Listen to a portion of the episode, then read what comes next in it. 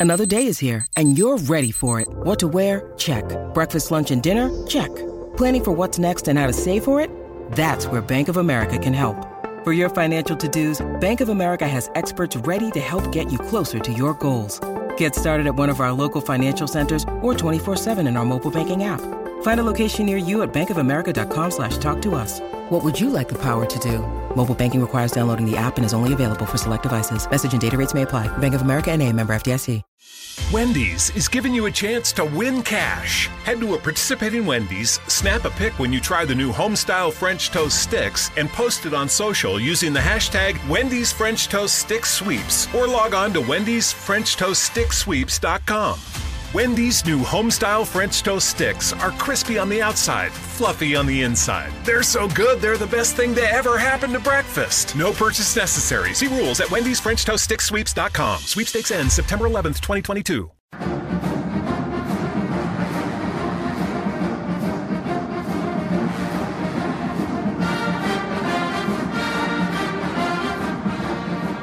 Again, friends, and welcome into Gamecock Central Radio. Talking baseball today with Gamecock Central staff writer Colin Taylor. I'm Emerson Phillips, and Colin, an interesting series for the Gamecocks with Florida this past weekend. Florida had been ranked number one in the country much of the year. They slipped to number two in the polls after dropping two games to Central Florida, but they came into Columbia and took two out of three from South Carolina. But despite the fact that the Gamecocks lost the series, Mark Kingston pretty pleased with his ball club at this early juncture in the season. Yeah, and you know I think that you know coming into this weekend, if you had told me that South Carolina would take a game against Florida, I would have probably considered that a win for this team just because of how inexperienced they are, and this is the first you know nationally ranked you know top five team, top five test of the season, and they held their own. Um, Kingston was not happy at all with losing the series but says that there's a lot of positives to draw on, and you know you can only get better now um, playing you know the number one team in your conference and the defending national champion to start SEC play,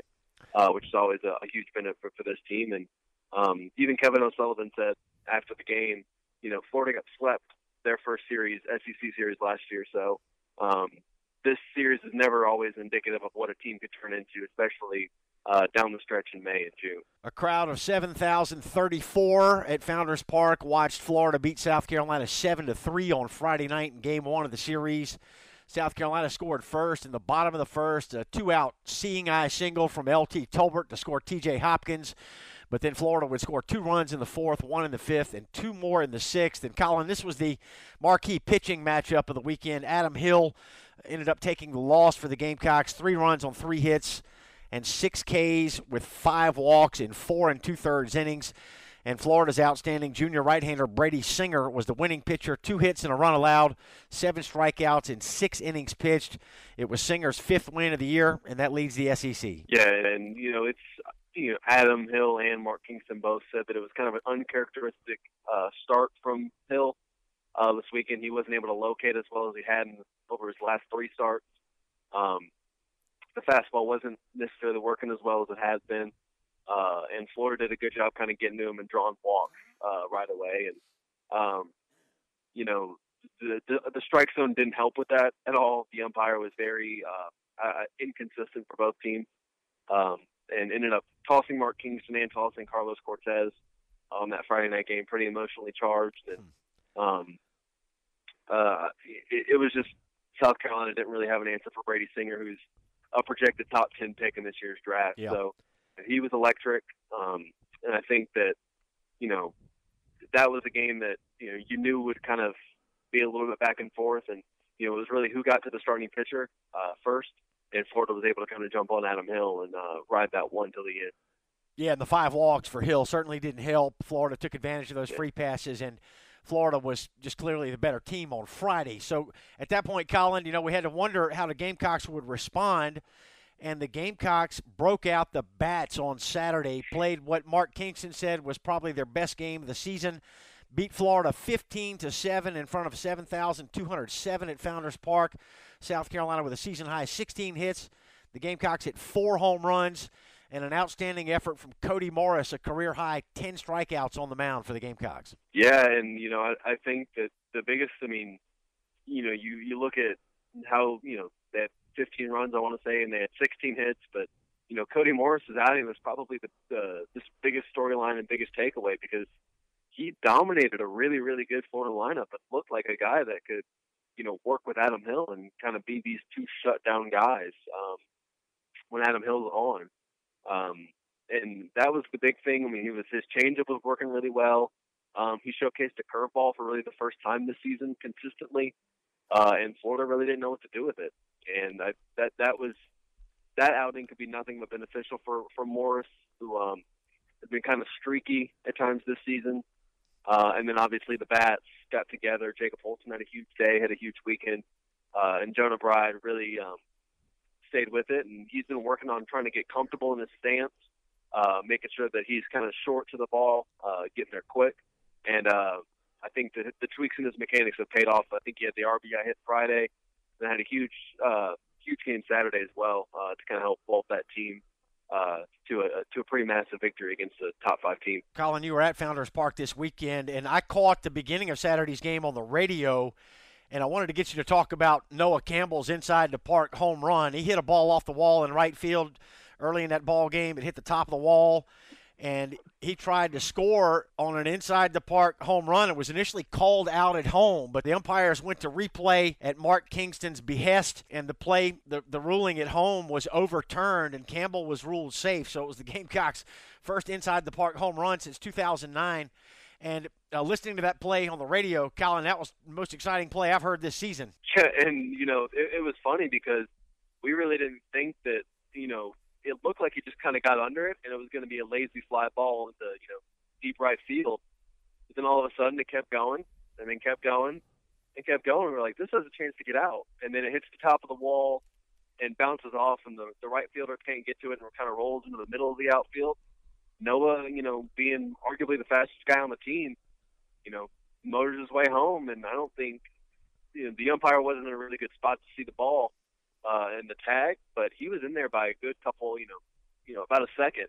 He gets in there and he's safe, and that was about one of the coolest plays I've ever gotten to cover, hmm. based on you know the rareness of it. Yeah. And uh, just you know, it, it was special just because that's a freshman doing that, um, and you know, he, he's good. I think Noah Campbell's going to be a really, really, really good player at South Carolina. Yeah, a lot of folks excited about the future for Noah Campbell in a Gamecock uniform. So that got the game started. And this was really exciting ball game. Both teams hit four home runs, and South Carolina got five runs in the sixth inning. The Gamecocks had three two-out hits in that five-run sixth, and then the Gamecocks had a six-run eighth inning, and the 15 runs was the most by the Gamecocks in an SEC game since they scored 19 against Tennessee in 2013. And after this game, Colin, the Gamecocks had hit 31 home runs on the season, and at this point last year they had hit 21.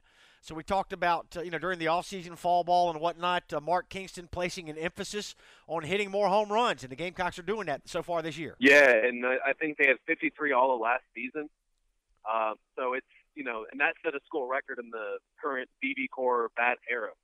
So I think that that record is definitely in jeopardy right now. Uh, a lot has to depend on what they do in the rest of SEC play, obviously, but yeah. you know they're you know insane in terms of just being able to lift the ball, um, their launch angle is phenomenal, and they're really, really good about you know driving the ball into the gap and trying to get extra bases because they know that's kind of what wins games. So Sunday's game was the rubber match. Colin, seven thousand one hundred thirteen the attendance, and Florida beat the Gamecocks three to two. Florida had four hits in the ball game. They got an infield single. They had two home runs and a triple. And Florida kind of took advantage of a Gamecock miscue in the fourth inning, and that was the difference in the ball game. Yeah, and you know, Ridge Chapman hit a batter, um, and then had a had an errant pickoff throw where the runner got to go to third, and then scored on the sac fly. So you know, Florida credit them. They you know took advantage and capitalized on the other team's mistakes and uh, used that. But other than that, it was number one. It was a phenomenal baseball game. Uh, really good pitching on both sides, clutch hitting at some points for South Carolina and uh, Florida, and you know you really got to see kind of two pretty good college baseball team go at it, and that was a lot of fun. Yeah, it was an interesting series, and we found out a lot about both teams. I think, particularly the Gamecocks, and you know the Gamecocks lost the series. Certainly, reason to believe that the Gamecocks are going to have a good club here in 2018. So the first SEC series of the season is in the books. The Gamecocks are now 13 and 7 on the year. They're 1 and 2 in the conference, and Florida improves to 18 and 4, and they're 2 and 1 in the league. So, Colin, uh, news this week that Tuesday night's game scheduled for Charleston against the Citadel moved to Columbia due to the fear of inclement weather in the Low Country. So instead of going to Charleston, uh, the Gamecocks will get a home game Tuesday night against the Citadel, and April 10th game scheduled for Columbia has now been moved to Riley Park. So they flip flopped the two games, and Citadel's coming here Tuesday night. Yes, and um, it's just kind of a chance for South Carolina to get their feet back under them uh, and kind of continue, even though they lost the series, some of the positive momentum that they got uh, from that Saturday performance and then a pretty good pitching performance on Sunday. Um, and kind of test out, you know, they're, they're still working with Logan Chapman, who's the midweek guy. Um, just in terms of his mechanics and kind of getting him ready maybe for a weekend role over the over the course of his career.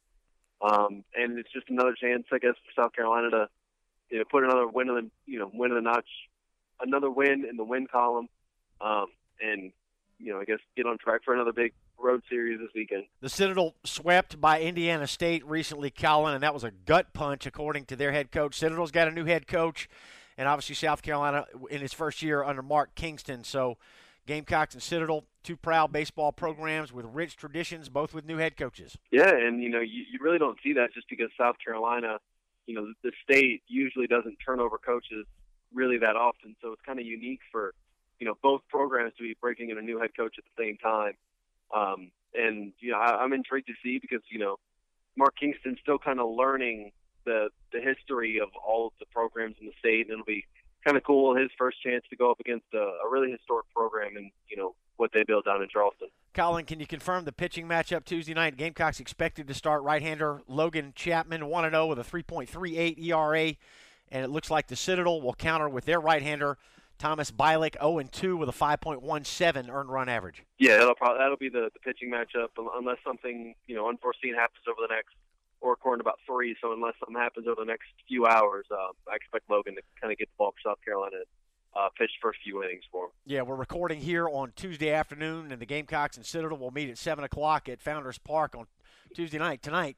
So then, Colin, the Gamecocks hit the road for the first time in conference play. They're at Georgia this weekend, and Georgia, uh, I thought it was interesting, Colin. They went to Charleston and played five games against three different teams earlier this month, and they got swept by College of Charleston. They lost one game to Charleston Southern, and they actually beat uh, the Citadel in their fifth game in Charleston earlier this month. So they went one and four in that trip to the Low Country earlier this month. Yeah, and you know Chad Holbrook was you know able to beat Georgia um, he hadn't won his last two series against me at South Carolina. Uh, I think the last three. Uh, so you know that was a big statement win for College of Charleston, and you know a lot of people looked at Georgia as maybe a sleeper in the East this year uh, in terms of talent. But you know that once they got swept there, I, I think that took a little bit of a back seat in terms of thinking that they could come in and you know maybe upset the likes of you know Florida, Vanderbilt, and Kentucky and South Carolina at the top of the East. Um, so it was kind of a, a I wouldn't say season defining, but kind of regressing back to I guess the mean and the norm for both College Charleston and uh, Georgia.